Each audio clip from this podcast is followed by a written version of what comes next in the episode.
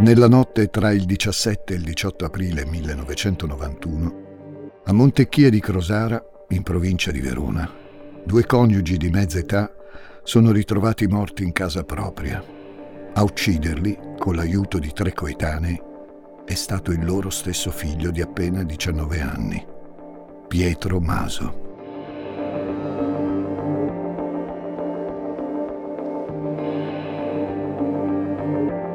Questa storia ve l'ho già raccontata.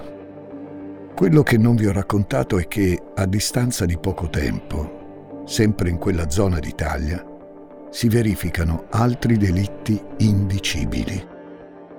Sono quelli del gruppo Ludwig, poi l'omicidio passionale del bancario Marco Castelletti e ancora un infanticidio commesso da una madre di soli 13 anni. Allora i giornali si inventano titoli come Verona nera, Verona violenta, Verona che ha perso i suoi valori. Dei vari delitti, uno in particolare è associato all'omicidio Maso, perché avviene soltanto due mesi dopo, a meno di 15 km di distanza. Ma soprattutto perché a quello è tanto simile e allo stesso tempo complementare. Sono Francesco Migliaccio. Benvenuti a un nuovo episodio di Demoni Urbani.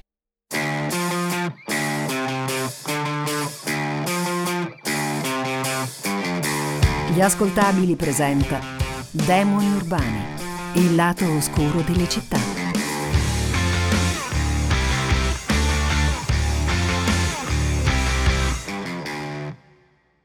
Seduta sotto un albero, Maria Cristina stringe un filo d'erba attorno a un dito finché il polpastrello non le diventa rosso.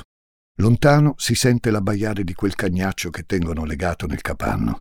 Il casolare di famiglia è solo una macchia all'orizzonte, ma la ragazza sa che affacciata alla finestra c'è sua madre, già in pensiero perché non la vede rientrare. Walter e Marco saranno in giro da qualche parte, che loro sono i figli maschi e possono fare un po' come gli pare. L'importante è che portino dei soldi a casa alla fine della giornata.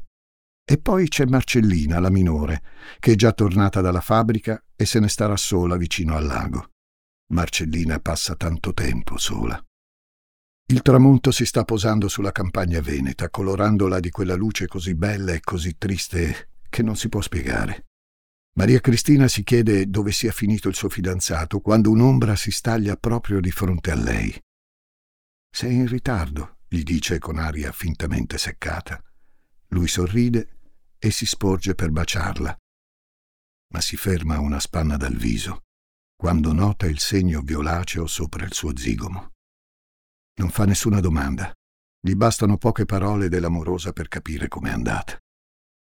Io lo ammazzo quel matto.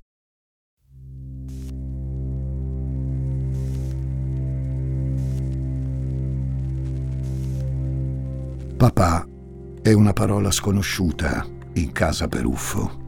Di sicuro lo è per Maria Cristina, che non l'ha mai usata per chiamare l'uomo di cui porta il cognome.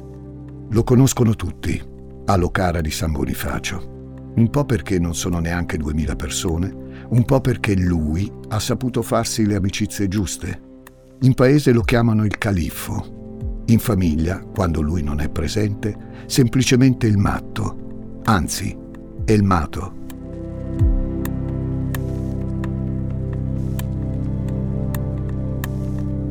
La prima volta che Maria Cristina lo vede è oltre le sbarre di una cella. Sono gli anni 70, lei è troppo piccola per sapere che conoscere il proprio padre in galera non è la normalità.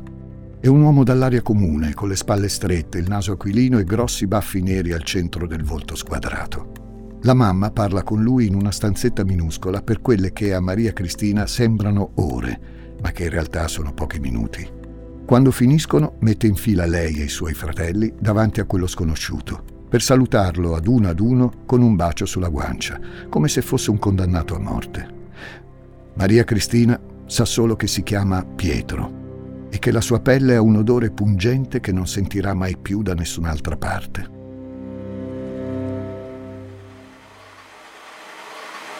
Quando Maria Cristina fa ritorno a casa dal suo appuntamento, l'ora di cena è ormai passata Fa in tempo a scorgere la tavola sfatta e a sentire il bollitore che fischia sui fornelli. Come immaginava, lui è lì, incorniciato dalla porta, la mano stretta in un pugno, già pronta a rovesciarsi su di lei come una valanga. Da quando sta con Tiziano, suo padre la tormenta ancora più di prima. Il fatto è che Pietro Peruffo non sopporta che la famiglia sfugga al suo controllo.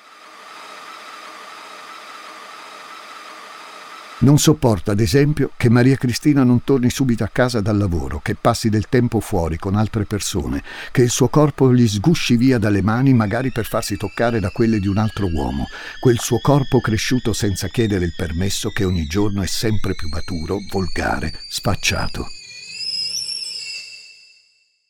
E allora, tanto vale annientarlo, quel corpo. Quelle nocche sulle costole piombano sempre inaspettate, anche se ormai Maria Cristina dovrebbe averci fatto il callo e prevederle. Si piega in due, tenendosi la pancia, intanto incassa un altro pugno, poi un altro ancora. È difficile dare un nome alla violenza quando non conosci altro che la violenza. Per tutta la vita Maria Cristina ha creduto che tutto questo fosse normale, che tutti i padri in tutte le case del paese risolvessero a botte il rapporto coi figli. Che guardassero le figlie femmine con quegli occhi fissi e umidi e un giorno magari le chiamassero in camera per toccarle sotto la maglietta o dentro le mutande. Adesso no. Adesso che ha vent'anni Maria Cristina alla violenza sa dare un nome e quel nome è Pietro Peruffo, che papà, per davvero, non lo è mai stato.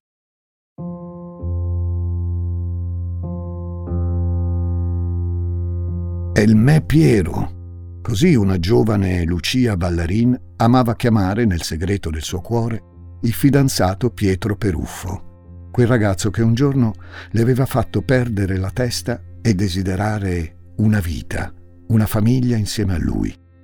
Quando si sono messi insieme, lei aveva solamente 22 anni. Il 24 febbraio 1968 nella chiesa del paese si sono giurati amore senza fine. Tre giorni dopo è iniziato l'inferno. Lucia ha salutato un vicino di casa e si è fermata a scambiare due parole. Appena rientrata, il marito l'ha coperta di insulti e riempita di botte. Da allora è sempre stato così. Una vita nel terrore, costretta tra le mura domestiche e la famiglia.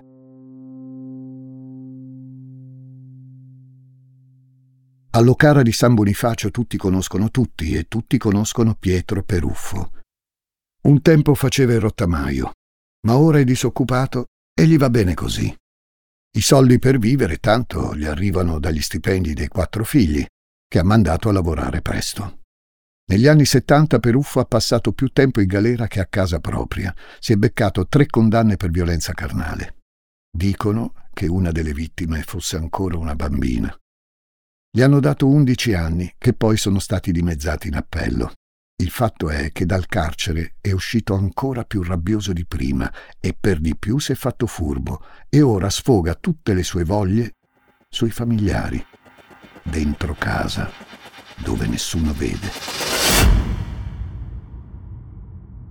Qualche volta ci hanno provato a denunciarlo. Non Lucia, le figlie.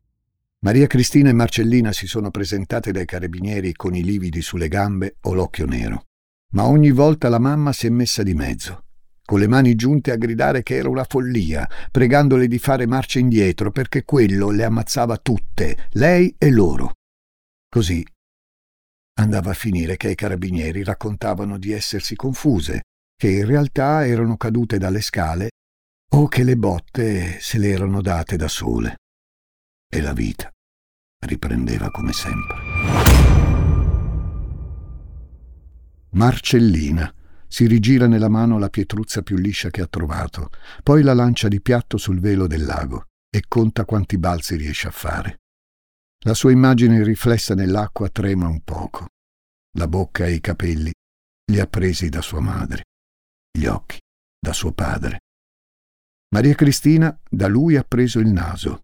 Dei fratelli, invece, Walter somiglia più a Lucia e Marco a Pietro. Comunque sia, dal sangue non si sfugge, specie quando è avvelenato come quello di suo padre. Ora che ha 15 anni, Marcellina ha finalmente capito cosa tutti loro hanno ereditato da lui. La rabbia. Una rabbia cieca e incontenibile che pare non esaurirsi mai.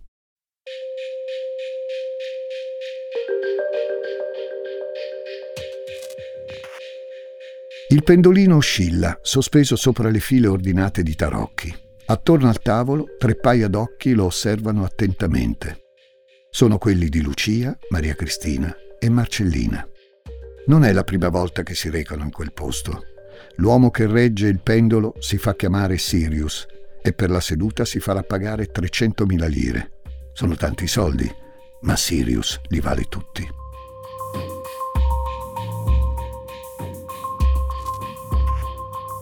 Tiene gli occhi socchiusi e si concentra a lungo, come stesse cercando una risposta nei meandri della mente. Poi entra in contatto con eh, qualcosa. Sì, quello che vogliono lo otterranno. E sì, presto non dovranno più preoccuparsi di Pietro Peruffo. Stesi nell'erba alta, fianco a fianco, Maria Cristina e Tiziano giocano a intrecciare le dita l'uno con l'altra. Non appena avrà messo da parte abbastanza soldi, Tiziano comprerà una casa grande per entrambi, si sposeranno e lei lascerà finalmente quella casa degli orrori. Maria Cristina sorride e sospira. Se potesse, le piacerebbe portarsi via anche Marcellina. Quando le chiedono qual è stato il periodo più felice della sua vita, Maria Cristina non ha dubbi tra l'asilo e le scuole elementari, quando suo padre era ancora in galera. Sua madre non poteva mantenere i figli e quella strega della nonna paterna li aveva buttati per strada. Allora, per un po', Maria Cristina era andata a stare dalle suore, alla casa della giovane. Lì, per la prima volta, qualcuno l'ha trattata da bambina. Le ha dato delle scarpe pulite e le ha donato un giocattolo nuovo, un bambolotto vestito da marinaio. A Marcellina, invece, non è stata concessa nemmeno questa fortuna.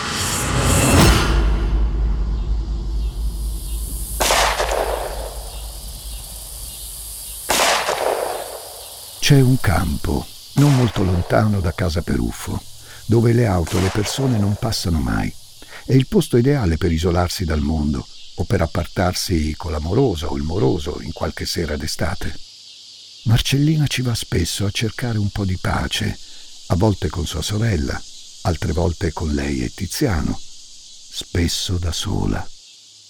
Quel giorno di giugno è lì per un altro motivo. Tra le mani regge una pistola scacciacani che è stata modificata per sparare colpi letali. Stringe il calcio nel pugno, tende le braccia chiude un occhio per prendere la mira e poi fa fuoco. Domenica 23 giugno 1991. Rimasta sola in cucina, Lucia Peruffo passa l'aspirabriciole sulla tovaglia, contando già i piatti sporchi del pranzo che l'attendono, impilati nel lavello. Il caldo estivo inizia a farsi sentire e le imperla le tempie di sudore. I figli si sono dispersi da qualche parte pochi minuti prima. Suo marito, invece, ha lasciato la tavola da almeno un'ora per andare subito a godersi, come di consueto, il suo sonnellino pomeridiano. Pietro se ne sta coricato sul letto a pancia in su. Lunghe strisce di luce gli segnano il corpo, penetrando dai fori della tapparella semichiusa. In piedi sulla porta, ai piedi del letto, Marcellina lo fissa immobile, senza battere ciglio. Non sa da quanto se ne sta lì. Osserva il fisico gracile di suo padre, gli occhi che si muovono sotto le palpebre, i baffi che tremano per i sospiri del sonno, le spalle strette, spioventi, le mani nodose irte di peluria nera. Quel piccolo, piccolo uomo, persino visto così, che quasi sprofonda nel materasso, le sembra ancora gigantesco.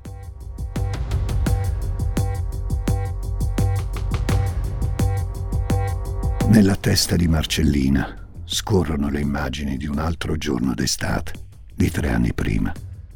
Pietro la fa salire sull'auto a fianco a lui. Dice che deve accompagnarlo a fare una commissione. Nello specchietto retrovisore Marcellina guarda le case del paese diventare sempre più piccole. A un certo punto la macchina fa una deviazione verso i campi, poi si ferma in un luogo sconosciuto, lontano da tutto. La portiera che si spalanca è una morsa attorno al braccio. Un'ombra pesante che cala sopra di lei come una falce, l'odore dell'erba alta e un triangolo di cielo da qualche parte che già si va arrossando. Poi le gambe strattonate, il sudore, quei baffi sulla pelle nuda, la biancheria strappata e mani e denti dappertutto è un dolore feroce che la lacera dentro e non se ne andrà mai.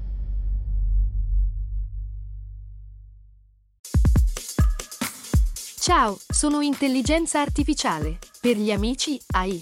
Cecilia Zagarrigo mi ha invitato a confrontarmi con Elisa Nicoli, Andrea Grieco, Marco Dixi e tanti altri famosi divulgatori. Gli ruberò il lavoro? Scopritelo ascoltando Intelligenza Reale. Solo un anno dopo questo fatto, nel 1989, esce in tutto il mondo un brano degli Aerosmith dedicato a una ragazza che si intitola A Gun.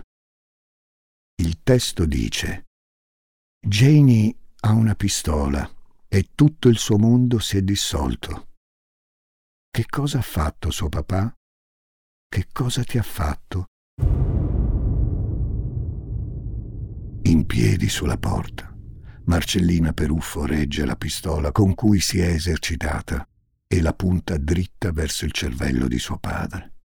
Poi serra i denti, contrae i muscoli delle braccia e spara.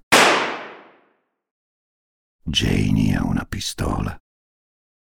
Il colpo imperfetto raggiunge la testa di traverso.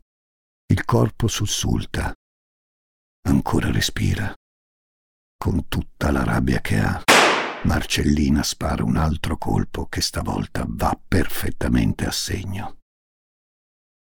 È finita. L'incubo è finito.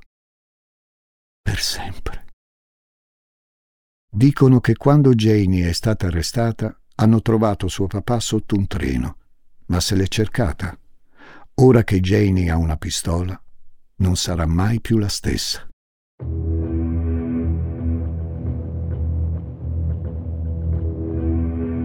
Il rumore degli spari ha attirato tutta la famiglia verso la camera da letto. Lucia, Walter, Marco, Maria Cristina e persino Tiziano.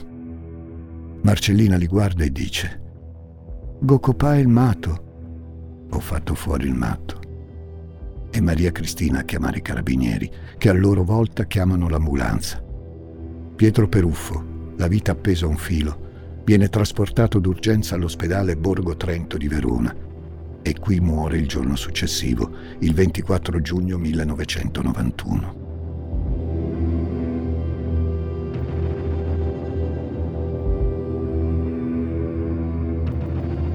Un delitto del genere, dopo il massacro familiare commesso da Pietro Maso nella stessa provincia di Verona, è un'inquietante coincidenza che non sfugge alla stampa né alla gente. Due parricidi a sangue freddo a pochi chilometri e a pochi mesi di distanza l'uno dall'altro. Eppure, allo stesso tempo, due storie umane lontane anni luce. Da una parte Pietro il Narciso, che si presenta in tribunale coi capelli ingellati, in piega perfetta, e un vezzoso fularo a pois che gli spunta dalla camicia. I genitori, dice, gli è venuto in mente di ucciderli perché voleva subito la sua parte di eredità. Dall'altra parte, Marcellina Peruffo. Capelli crespi, fisico secco e minuto, e 15 anni che pesano come un macigno. Sua sorella Maria Cristina la definisce chiusa come una cassaforte. Il padre Pietro lo ha ucciso. perché era l'unica cosa che potesse fare.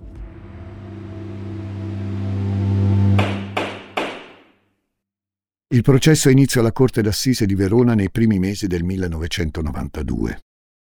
Marcellina non partecipa perché per la sua giovane età è giudicata dal Tribunale dei minori di Venezia. Al suo posto, dietro la sbarra, ci sono invece Maria Cristina, 20 anni, e il fidanzato Tiziano Albiero, 31 anni, accusati di aver procurato la pistola e aver istruito la ragazza su come usarla per compiere il delitto. È stata Marcellina stessa a confessarlo, per poi cambiare subito versione, affermando di aver agito in totale autonomia. Gli avvocati difensori dei due ragazzi sono il giovane Paolo Mele e il conte Guariente Guarienti, una vera celebrità locale, che è anche il legale di fiducia di Pietro Maso.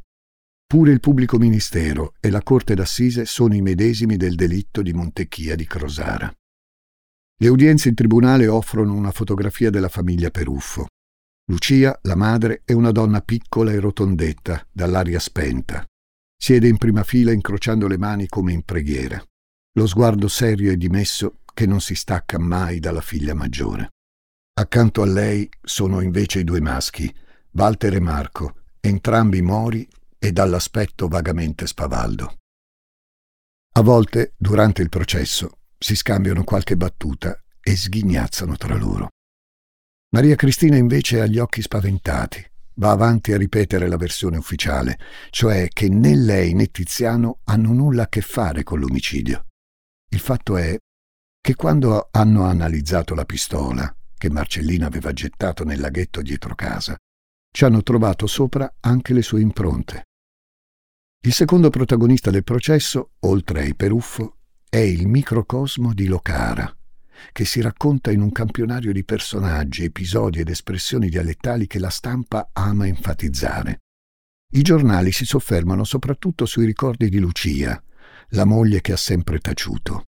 Dice che Pietro aveva amici pronti a minacciarla e a farle molto male se solo osava aprire bocca. Suo marito si divertiva a fare accoppiare i loro cani fino allo sfinimento e a fissarli mentre lo facevano. Poi aveva un amante che portava dentro casa come se nulla fosse. Una volta Pietro ha legato Lucia a una sedia e l'ha obbligata a guardare lui e l'altra mentre facevano sesso, proprio come quei cani. A testimoniare, un giorno, compare pure lei, l'amante. Si chiama Giuseppina Carlassare, ma tutti la chiamano Giusi ed è una cameriera vicentina di 34 anni. Giusy nega tutte le accuse di Lucia e Maria Cristina contro il padre morto, di cui difende la memoria fino all'ultimo. Ai microfoni dichiara è stato condannato tre volte per stupro e allora il suo conto con la giustizia l'aveva pagato. Pietro non violentava le figlie. Ad appagarlo sessualmente ci pensavo io.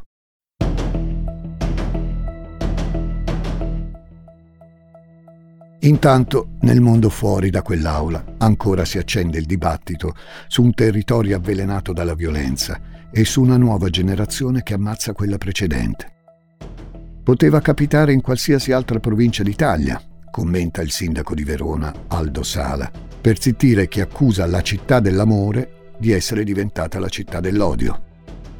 L'assessore alla cultura Alfredo Meocci si lancia in un'analisi più personale. Ai giornali dichiara Domina l'egoismo ovunque. Nel Veneto il fenomeno è più vistoso che altrove, perché la crescita economica non è andata di pari passo con quella sociale, senza contare che abbiamo smantellato qualsiasi parvenza di struttura educativa e magari c'è ancora qualcuno che ritiene intelligente aver sostituito gli oratori parrocchiali con le discoteche. E poi c'è lo psichiatra Gustavo Charmet, che dalle pagine del Corriere sostiene che i giovani d'oggi hanno la tendenza a concretizzare tutti i loro conflitti interiori e così accade quel che accade. Poi aggiunge, i consumi e la musica anestetizzano il dolore della separazione e della crescita.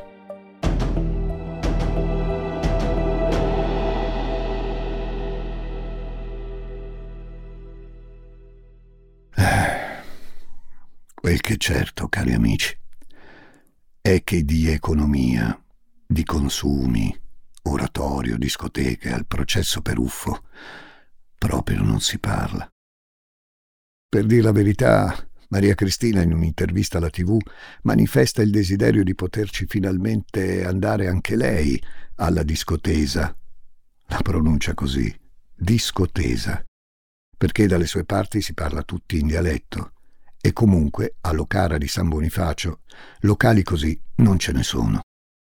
Al massimo se n'è sentito parlare in televisione. Maria Cristina spera solo che quest'incubo si concluda per il meglio. Così lei e Tiziano potranno sposarsi, senza grandi cerimonie perché non sono dei signori. Poi entrambi continueranno a lavorare. Lui la sera l'aiuterà un po' in casa e magari il sabato potranno andare a mangiare una pizza. Alla fine di marzo il processo per Uffo è scosso da un colpo di scena. In questo caso pieno di voci femminili si presenta a testimoniare per l'accusa una certa Marica Cozzula, di soli 16 anni. Un senso di sconcerto rimbalza da un viso all'altro della famiglia seduta in prima fila. Marica non guarda nessuno e prende posto davanti al giudice.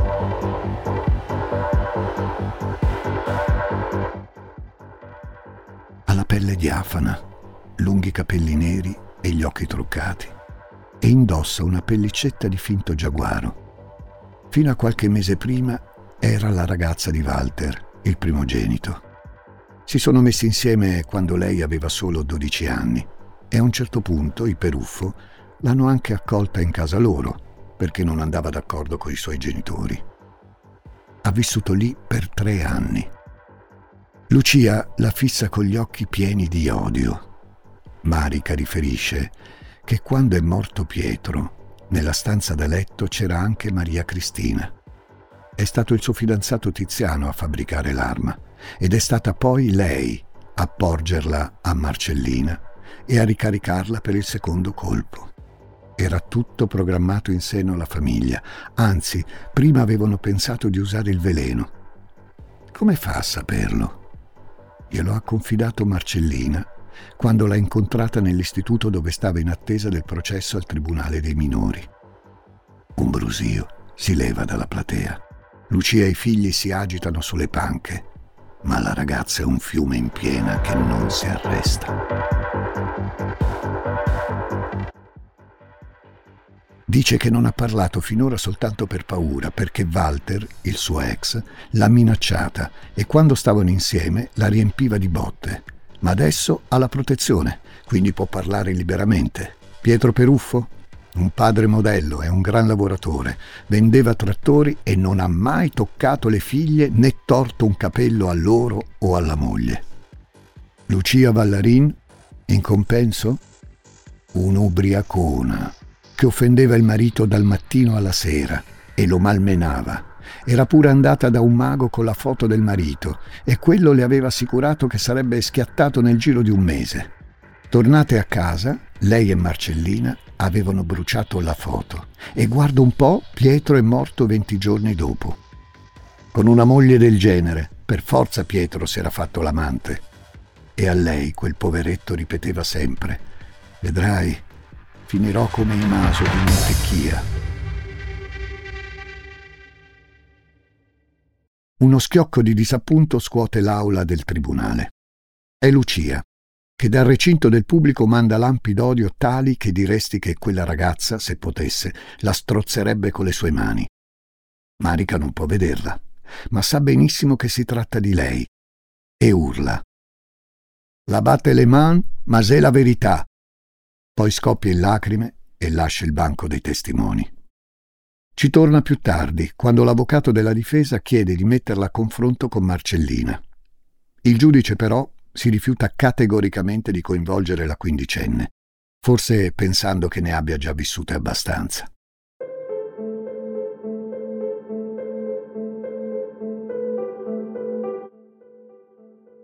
Il 2 aprile 1992 è il giorno della sentenza di primo grado.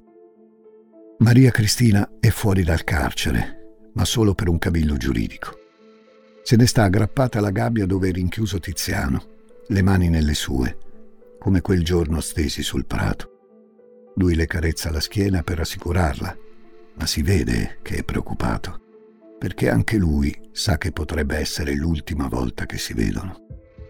Il giudice condanna Maria Cristina e Tiziano a 13 anni e 9 mesi di reclusione.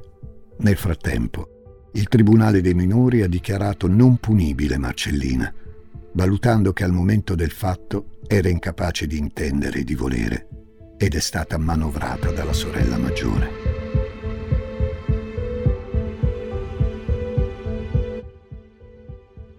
La verità però è che nessuno ha il coraggio di condannare davvero quei ragazzi, che la vita sembra aver già condannato di suo. Persino il pubblico ministero Mario Giulio Schinaia, che tra quelle stesse mura, poco tempo prima ha tuonato inflessibile contro Pietro Maso, qui ha chiesto tutte le attenuanti possibili.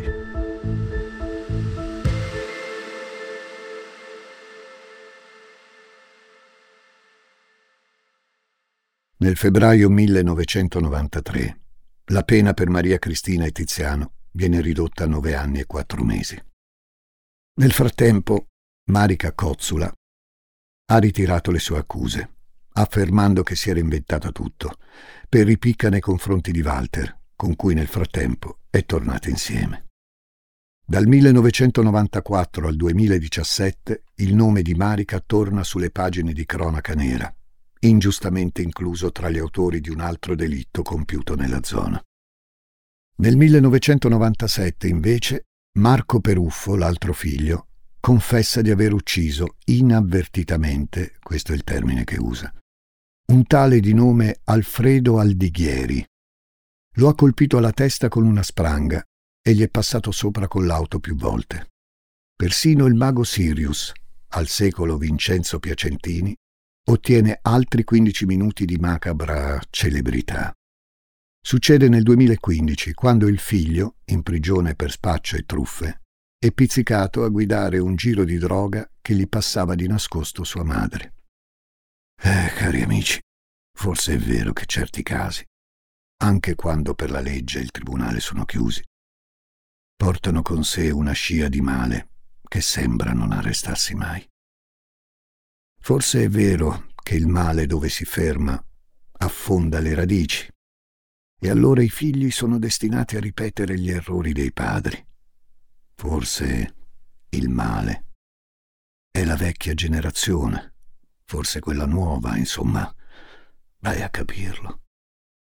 O forse alla fine ha avuto ragione Pietro Maso quando vent'anni dopo il massacro dei suoi genitori ha scritto un libro e lo ha intitolato il male sono io.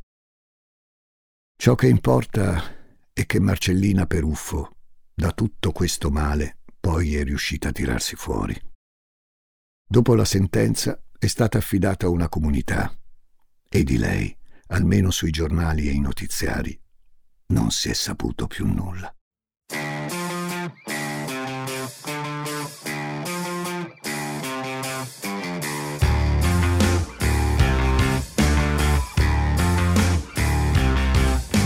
Demoni Urbani è una serie originale degli ascoltabili a cura di Gianluca Chinnici e Giuseppe Paternò Rattusa, condotta da Francesco Migliaccio.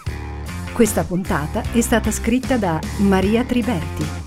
Editing e sound design di Francesco Campeotto e Alessandro Levrini.